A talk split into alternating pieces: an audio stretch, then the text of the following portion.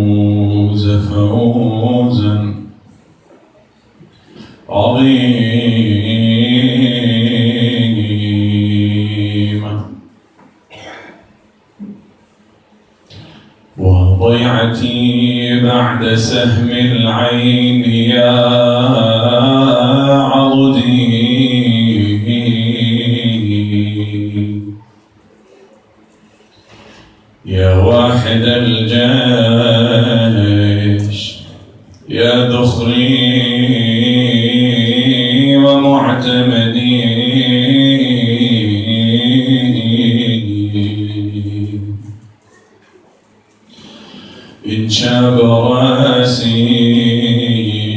فلا ما عدت تعرفني.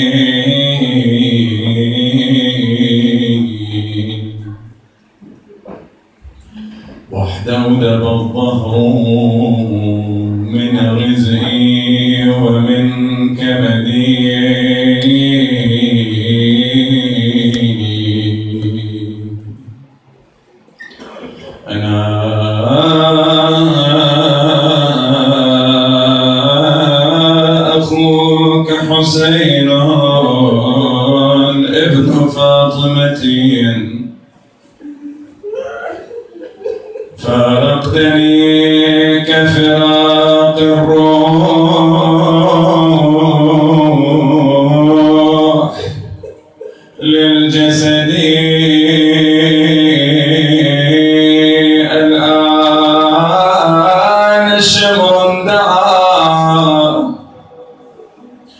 دور بعسكري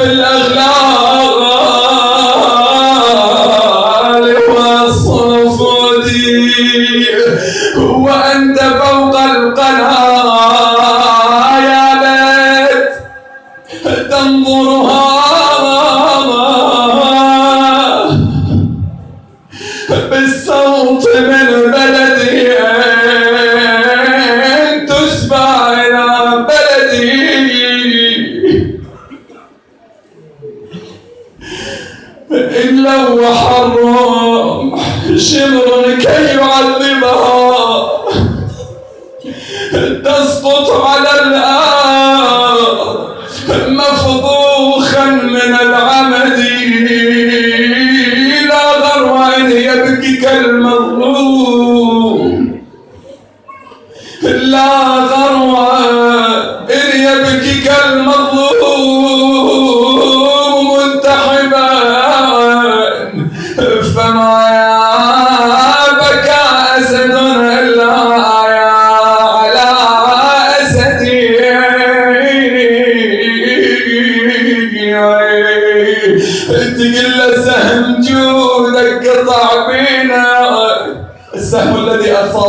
قربتك يا عباس. تقل سهم جودك قطع بينا وعينك وعينك أيوة سهم عينك أيضا سهم جودك قطع بينا وعينك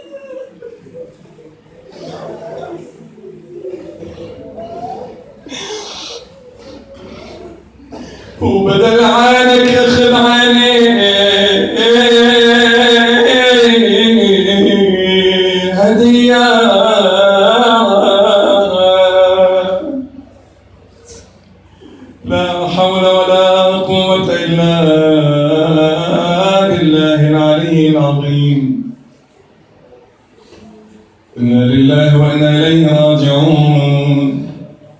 وسيعلم الذين ظلموا أي منقلب ينقلبون.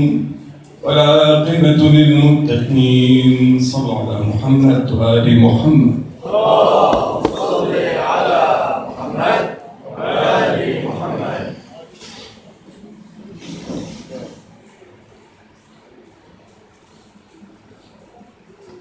نحن الآن الصلاة على محمد وآل محمد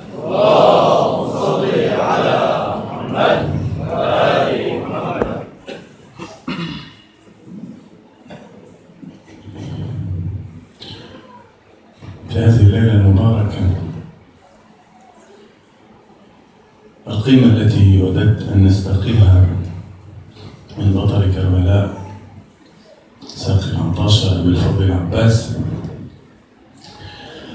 هي قيمة لا يعبر عنها أي من الألقاب التي ذكرت إنما يعبر عنها لقب كافل زينب سلام الله عليها وهي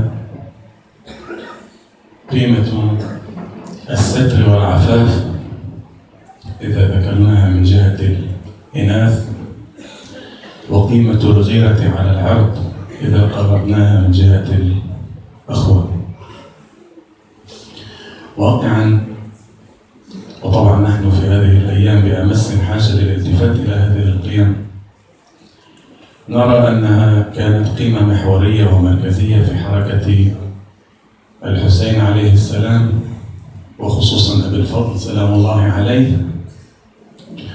طبعا نذكر الشواهد ولربما من أبرز العبارات السائدة في السنوات الأخيرة أو التي مرت على مسامعنا هو تعبير بعض الشهداء أو أكثر الشهداء ولعله أول من أطلق هذا الشعار هو الشهيد الشيخ وسيم شريف الله يرحمه ويقبله ويحشره مع محمد وآل محمد في أعلى عليين. هو حجابك أغلى من دمي أو سترك أغلى من دمي. إذا نظرنا إلى الشهداء شهداء كربلاء إلى أبي الفضل العباس ومن تأسى بهم من شهداء زمننا هذا واقعا نرى هذا التعبير دقيقا حيث أنه حتى عندما كان يتوجه أصحاب الحسين عليه السلام إلى الشهادة والنزول إلى الميدان وحينما كانوا يحثون بعضهم بعضا يقولون هلموا لندافع عن حرم رسول الله. يعني صحيح كان الدفاع عن الحسين أو الشهادة دون الحسين قيمة. ولكن كانوا يعرفون أنهم لن يستطيعوا أن يدفعوا القتل عن الحسين. ولكن ما كان يقض مضجعهم ويؤلم قلوبهم كان أنهم لن يستطيعوا أن يدفعوا السبي عن بنات رسول الله صلى الله عليه وسلم. فكانوا يتسابقون لحماية خدر زينب وبنات الرسالة. وهذا واضح في تصريح جلهم دون أن ننقل الروايات واحدة تلو الأخرى وكذلك من المواقف التي تدل وتؤكد على هذا المعنى وكما تعودتم نأخذ بعض المواقف من كربلاء أيضا بعد شهادة الجميع. وحينما ارادوا إخراج السبايا من كربلاء وارادوا أن يصعدوهم على النياق بغير وطاء ماذا فعلت زينب سلام الله عليها؟ توجهت لتركب النساء والبنات واحدة تلو الاخرى بيدها وأبعدت كل جنود الأعداء حتى اللي حاول إنه يعتبر نفسه عم يساعد. أبعدتهم جميعا ومنعت الجميع ولم تسمح لأحد أن يقترب. وعندما انتهت من الجميع وقفت حائرة. هل تركب هي العليل على الناقة وهو العليل ولا يستطيع النهوض؟ أم أنه هو الذي يركبها على الناقة لئلا يقترب أحد من الأجانب؟ اجانب المصطلح الشرعي اللي هو يجب الالتفات إليه وأن يكون أيضا راسخا في ذهننا وفي حركتنا اليومية. أجنبي يعني غريب يعني مش محرم. يعني لا يجوز الاختلاط غير المدروس به.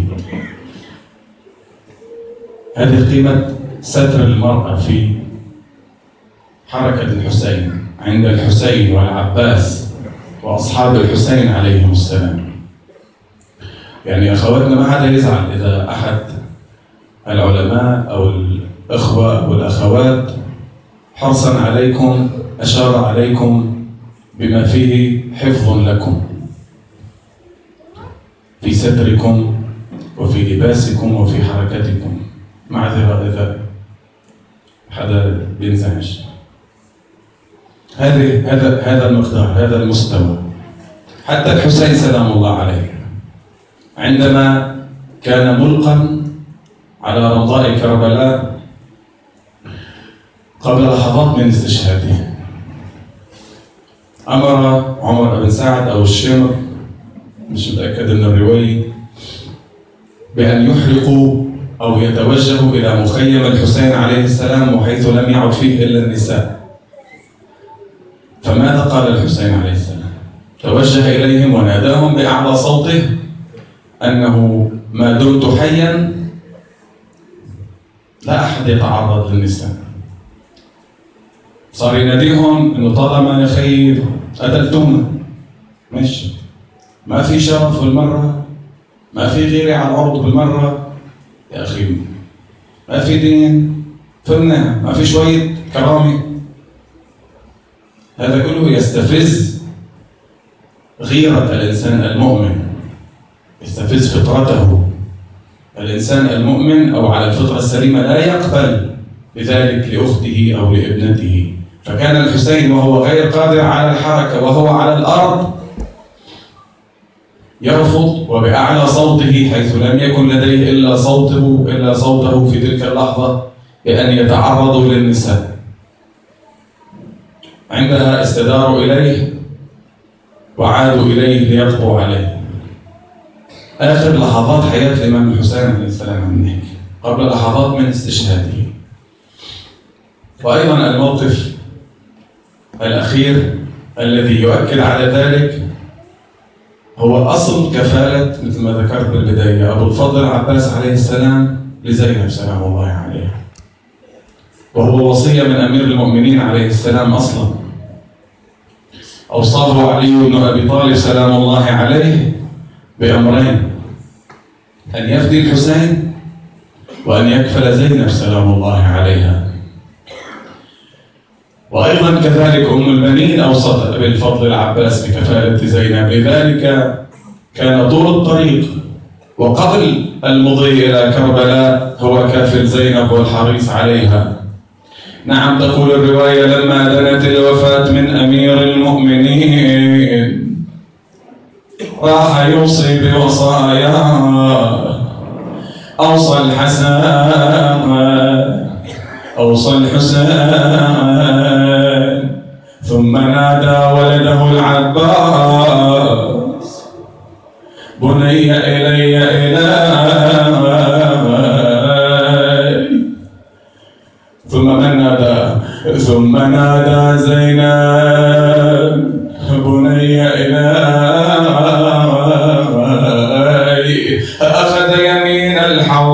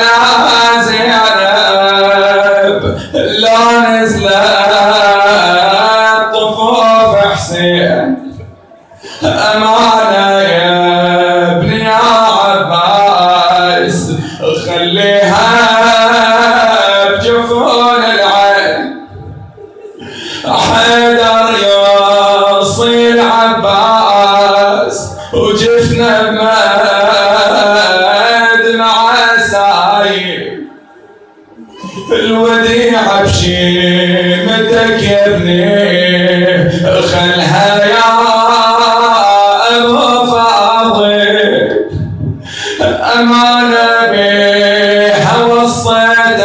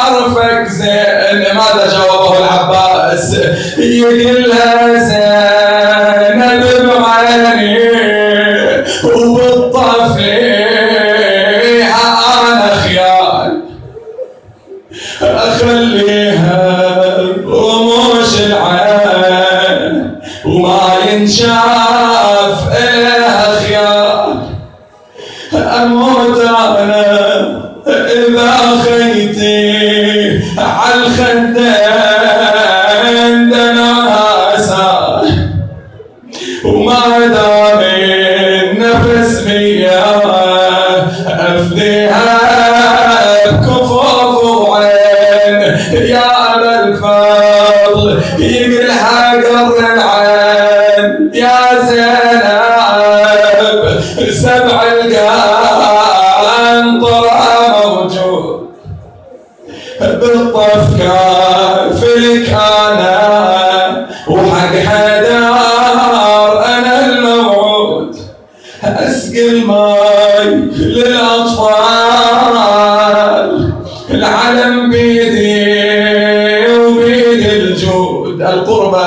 لكن يا أختي عذريني لا مني. انقطع قفل أهلا بنفسي للعباس أمير المؤمنين أوصيته. ولكن يا ريت كنت حاضرا يوم العاشر من المحرم.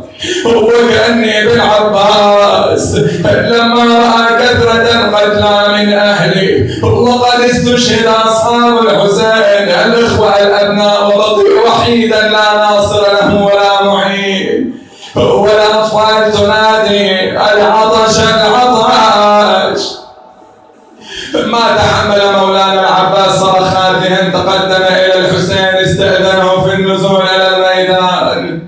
ألح عليه بأن يسمح له والإمام يجيبه يا أخي. نعم مصيبة العباس أنت صاحب لوائي فإذا مضيت تفرق العباس الحسين عليه السلام. قال إن كان لا بد من النزول فاطلب لهؤلاء الأطفال قليلا من الماء. فركب العباس؟ فرسه أخذ القربة وقصد نحو الفرات فأحاط به من كانوا موكلين بالفرات ورموه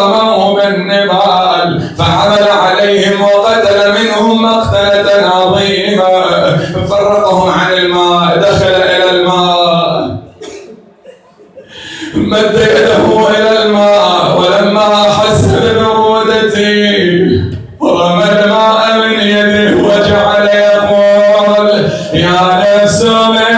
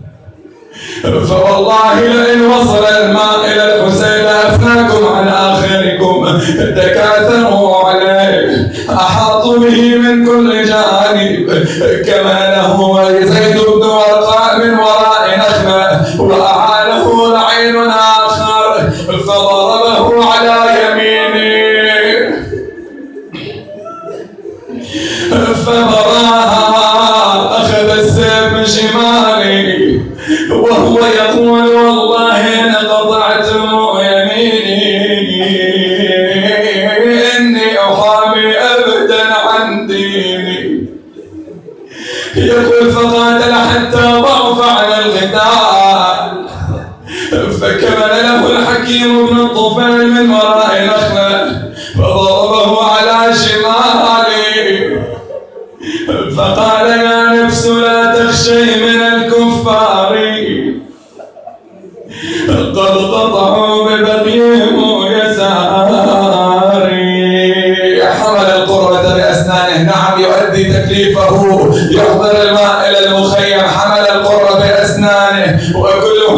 أن يوصل الماء إلى المخيم وبينما هو كذلك.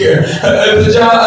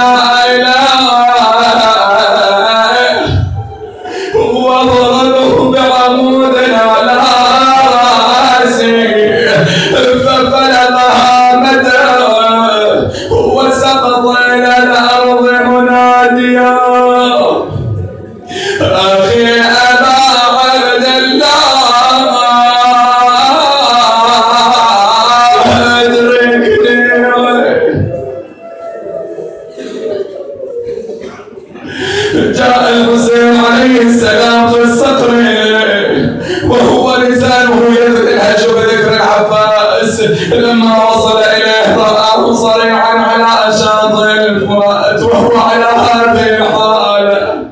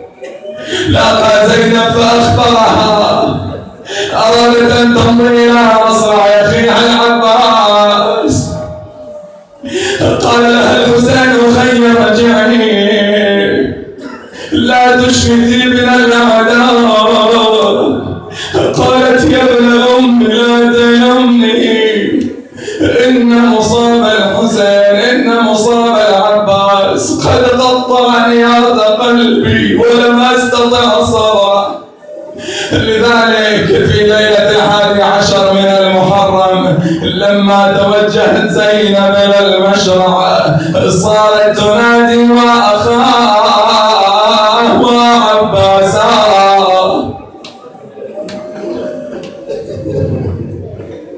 ولما وصلت إليه صارت تشكو إلى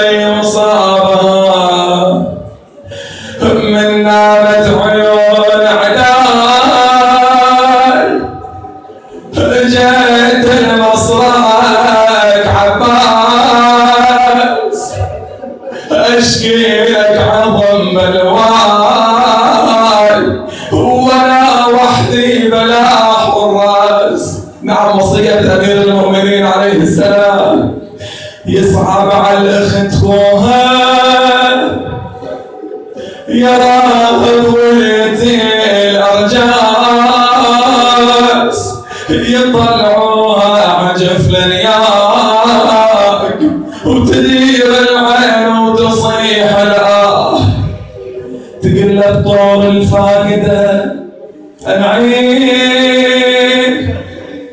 واشكي غربتي الأيام. من بيت الوحي أطلع.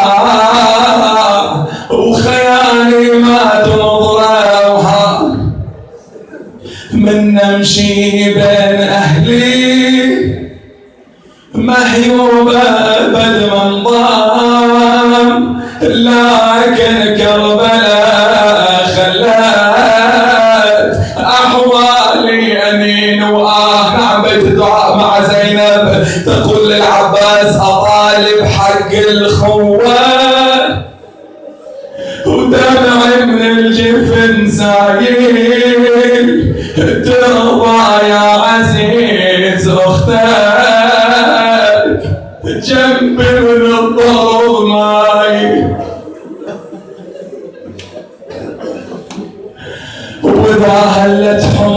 حمر العيون. يصيح بصوت